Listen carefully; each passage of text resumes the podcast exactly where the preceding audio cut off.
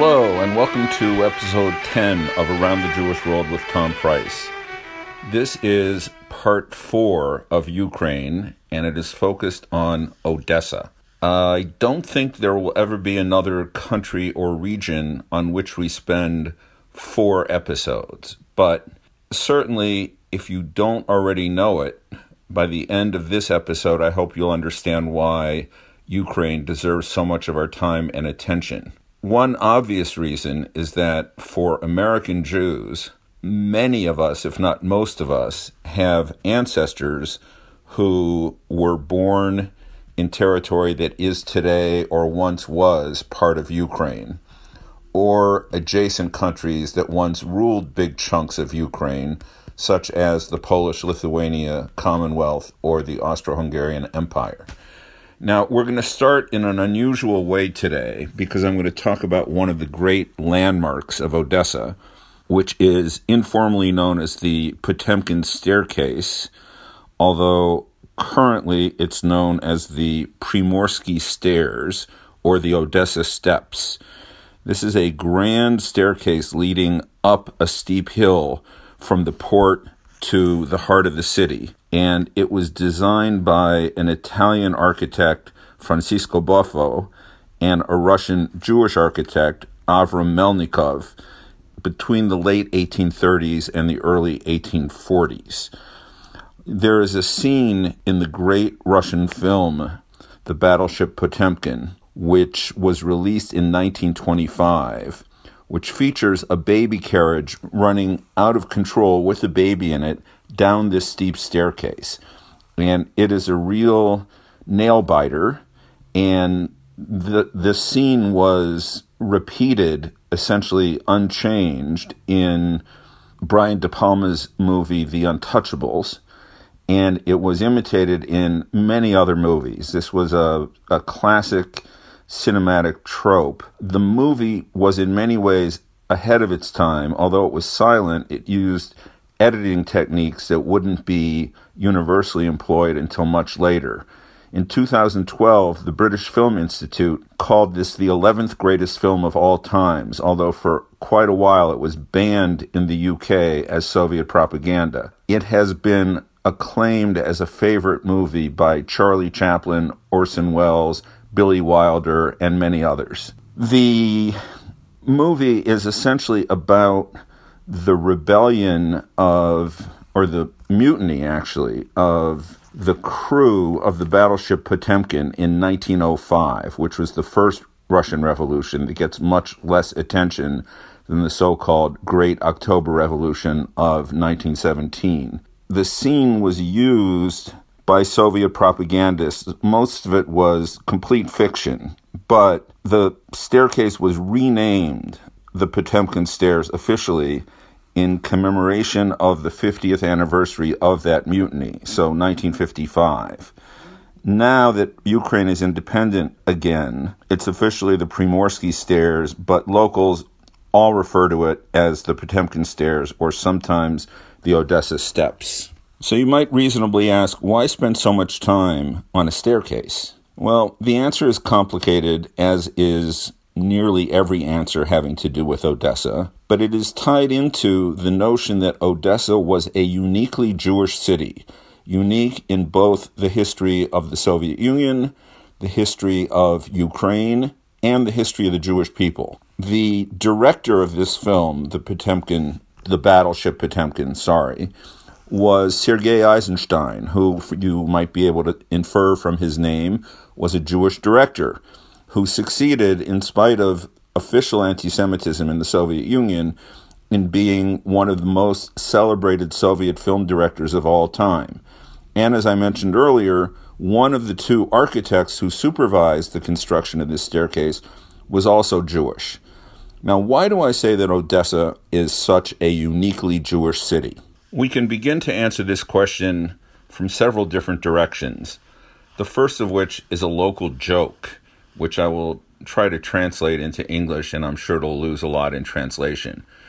An Odessan was asked one day, How many people live in Odessa? A million. And how many of them are Jews? I just told you, a million. You see, in people's minds, Odessans and Jews are often confused. This is true to the point that to be a successful stand up comic anywhere in the former Soviet Union, but particularly in the Russian Federation today, you have to either have or fake an Odessan accent. Uh, in much the same way that being a successful stand up comic in the US requires a New York accent. If you think of Jerry Seinfeld or The Marvelous Mrs. Maisel or countless others, the accent is associated with the humor. And this is something that sticks in part because the common language of Odessa for about a hundred years was Yiddish. Now, why was that the case? It was the case in part because Odessa was a fairly new city, not officially established until 1794 on the order of Catherine the Great, the Russian empress. The city developed very rapidly during the 19th century, largely due to the arrival of colonists from other parts of Russia. It soon became a melting pot of Russians, French, Armenians, Poles, Greeks, Turks, Moldovans, and Jews, among others. Jews were, for much or all of the 19th century, depending on which city we're looking at, forbidden to reside in St. Petersburg, Moscow, or Kiev. So they poured into southern Russian cities like Odessa and Nikolaev, eventually constituting a third of their population by the end of the 19th century and even half the population on the eve of World War I. And all these different groups, different nationalities, did not necessarily have a common language you might think that since it was part of the Tsarist Empire, it would be Russian. But then you would be ignoring the fact that highly educated and prosperous Russians all spoke French, and Russian peasants spoke the language of the countryside from wherever they came. So, in the end, because there were so many different minorities in Odessa who had to do business with small Jewish merchants like cleaners, tailors, jewelers, craftsmen.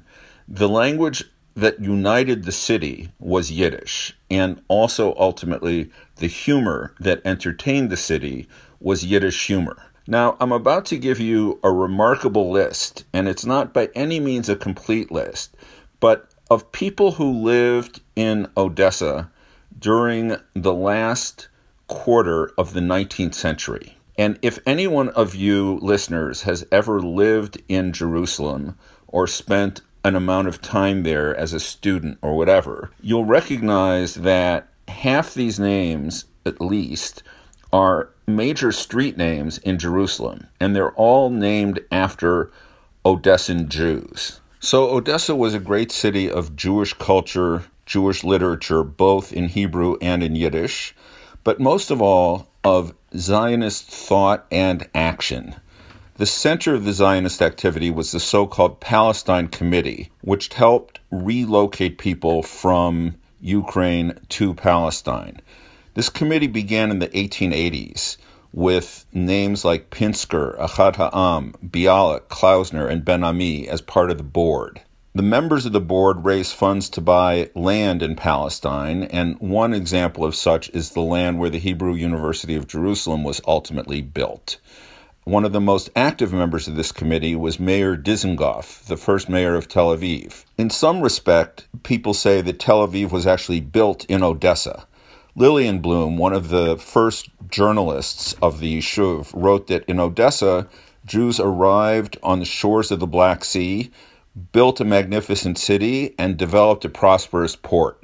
If they were able to do that in Odessa with all the anti Semitism surrounding them, they could certainly achieve a similar goal on the shores of the Mediterranean. So, a small sample of these famous Jews who lived in Odessa during the last quarter of the 19th century includes, but is certainly not limited to, Achad Ha'am, Isaac Babel, Chaim Nachman Bialik, Meir Dizengoff, Shimon Dubnov, Zev Jabotinsky, Mendel Mocher Sforim, Shalom Aleichem, Pinsker, Mendel Mocher Sforim I already mentioned, sorry, Usishkin, and Shalom Aleichem, last but not least.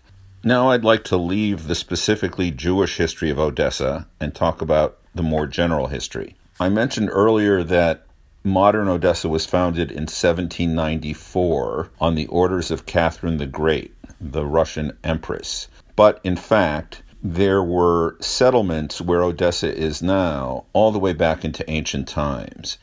And rather than go into the history of changing hands and changing names and who lived there, I'd like to ask you to think about the Black Sea region in a way that most Americans don't usually think of it, which is as one large cultural unit divided by different rulers, different languages, whatever. But in ancient times, there were ancient civilizations that settled all along the coast of the Black Sea, and one in particular still has remnants today in surprising places the Greeks who viewed the Black Sea as a Greek lake had settlements almost everywhere that was a port on the Black Sea. And even some places that are not ports today still have those so called Pontic Greeks, Greeks from the Black Sea region, left in them. And I discovered this personally when I opened the U.S. Embassy in Yerevan, Armenia.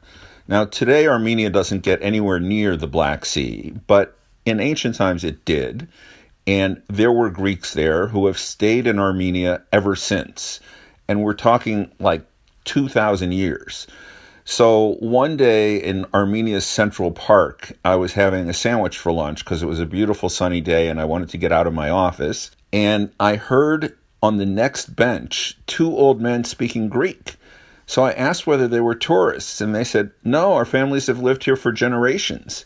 And it turned out that they were descendants of this Pontic Greek community that exists everywhere along the Black Sea. And one of the books that I would like to recommend to you is a book simply called The Black Sea that examines this sort of cultural unity and very remote history of the Black Sea region.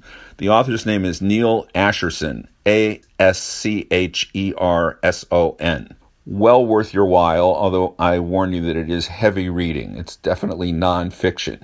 All right, so getting back towards modern times, there was a settlement where Odessa is now that belonged to the Cossacks, although at one time it was part of the Republic of Genoa, and at other times it was part of the Grand Duchy of Lithuania.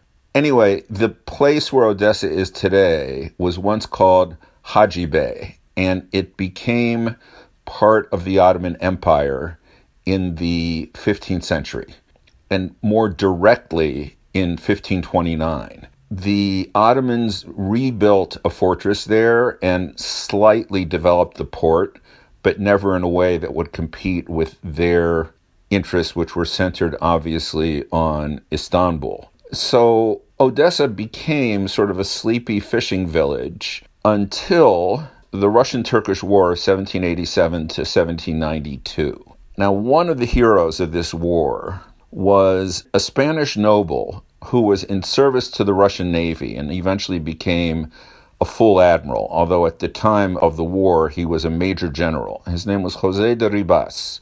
Today, the main street in Odessa, Deribasovskaya, is named after him and very much in his honor. We like to have the conceit in our generation that globalization is a new thing. But this guy who captured Odessa for the Russians was actually born in Naples and was the son of the Spanish consul general and his Irish wife. So, what could be more globalized than a Spaniard born in Naples of a Spanish nobleman father and an Irish non noble mother who is working for the Tsarist Navy and who is today celebrated as the, if not the founder of Odessa, which is clearly Catherine the Great, certainly the source of the name of the main street. And that main street, by the way, is like the Champs Elysees would be if it were turned into pedestrian only zone. It's full of outdoor cafes, small shops, fine restaurants, places where people can just promenade along a couple kilometers of this street named in honor of an errant Spanish noble. In any case, the city was occupied by the Russian army in 1789, and in 1794, Catherine approved the creation of a new port city and invested imperial funds in the construction of that city. From 1795 to 1814, the population of Odessa increased 15 times over, and it went from being a small village to nearly 20,000 people. Colonists of many different ethnicities settled in the area of the former Haji Bey, and the new city quickly became a major success. Its early growth, ironically, owed a lot to the work of the Duke of Richelieu, who served as the city's governor between 1803 and 1814. Having fled the French Revolution, he served in Catherine's army against the Turks. He is credited with the city's design and organizing its infrastructure and is considered to be one of the founding fathers, along with another Frenchman, Count Andro de Langeron, who succeeded him in office. In 1819, the city became a free port and remained such until 1859. Because it was a free port, it became home to an extremely diverse population of Albanians, Armenians, Azeris, Bulgarians, Crimean Tatars, Frenchmen, Germans, Greeks, Italians, Jews, Poles, Romanians, Russians, Turks, Ukrainians, and many others. The cosmopolitan nature of the city was documented by Pushkin, the great Russian poet, who lived there for a year in internal exile. He was banned from Moscow from 1823 to 1824. In letters, he wrote that Odessa was a city where, quote, the air is filled with all of Europe. French is spoken, and there are European papers and magazines to read. The phenomenal growth of Odessa was interrupted briefly by the Crimean War in the middle of the 1850s, during which it was bombarded by British and Imperial French forces. It soon recovered, though, and the growth in trade made Odessa Russia's largest grain exporting port. By the end of the 1890s, in fact, by the end of the 19th century, Odessa was 40% Jewish. But not all was wine and roses, however. The community was repeatedly subjected to anti Semitism and anti Jewish agitation from almost all the Christian segments of the population. Pogroms occurred in 1821, 1859, 1871, 1885, and 1905. Many Odessan Jews left after the pogrom of 1881, particularly to the Ottoman region that became Palestine. And Odessa began a long history as an important base of support for the Zionist movement. So I think the only question left is what do you see if you go to Odessa today? The answer is you see a city of slightly over a million people with an extremely pleasant, sort of subtropical climate warmed by the waters of the Black Sea. You still see the famous staircase, which is very central to both the layout of Odessa and the identity of Odessa. You see this great pedestrian street called Deribasovskaya, and you see two old hotels, one built in the early 19th century, one built slightly later, called the Londonskaya or the London Hotel, which has a lovely courtyard and a great restaurant and is quite near the top of the staircase. And a few blocks away, there's a Hotel Bristol that's slightly newer where the the bedrooms have the highest ceilings I have ever seen in any hotel in the world. So accommodations are pleasant. Food is pleasant. Uh, there's a lot of traces of French influence, Armenian influence, Turkish influence, Greek influence. The food of Odessa really reflects the cosmopolitan past of the city. You also see several active synagogues representing different streams of Judaism modern Orthodox, Chabad, other Hasidim, and a progressive synagogue as well. There's a Jewish community center. There's an active Hillel for university students. And estimates of how many Jews live in Odessa vary at least as widely as estimates of how many Jews live in Kiev, because the answer to that question depends on how you define a Jew. I think the official estimate is maybe 20,000, but the unofficial estimate is at least 60,000. In any case, you do not have to look far or hard to find a kosher restaurant, street stalls that sell falafel, hummus, other Israeli specialties. Uh, there's a lively exchange both by air and by sea between Odessa and the state of Israel today. And it is a place that I commend to your attention. We will move on to a new region in, during the next episode, and I thank you for your attention.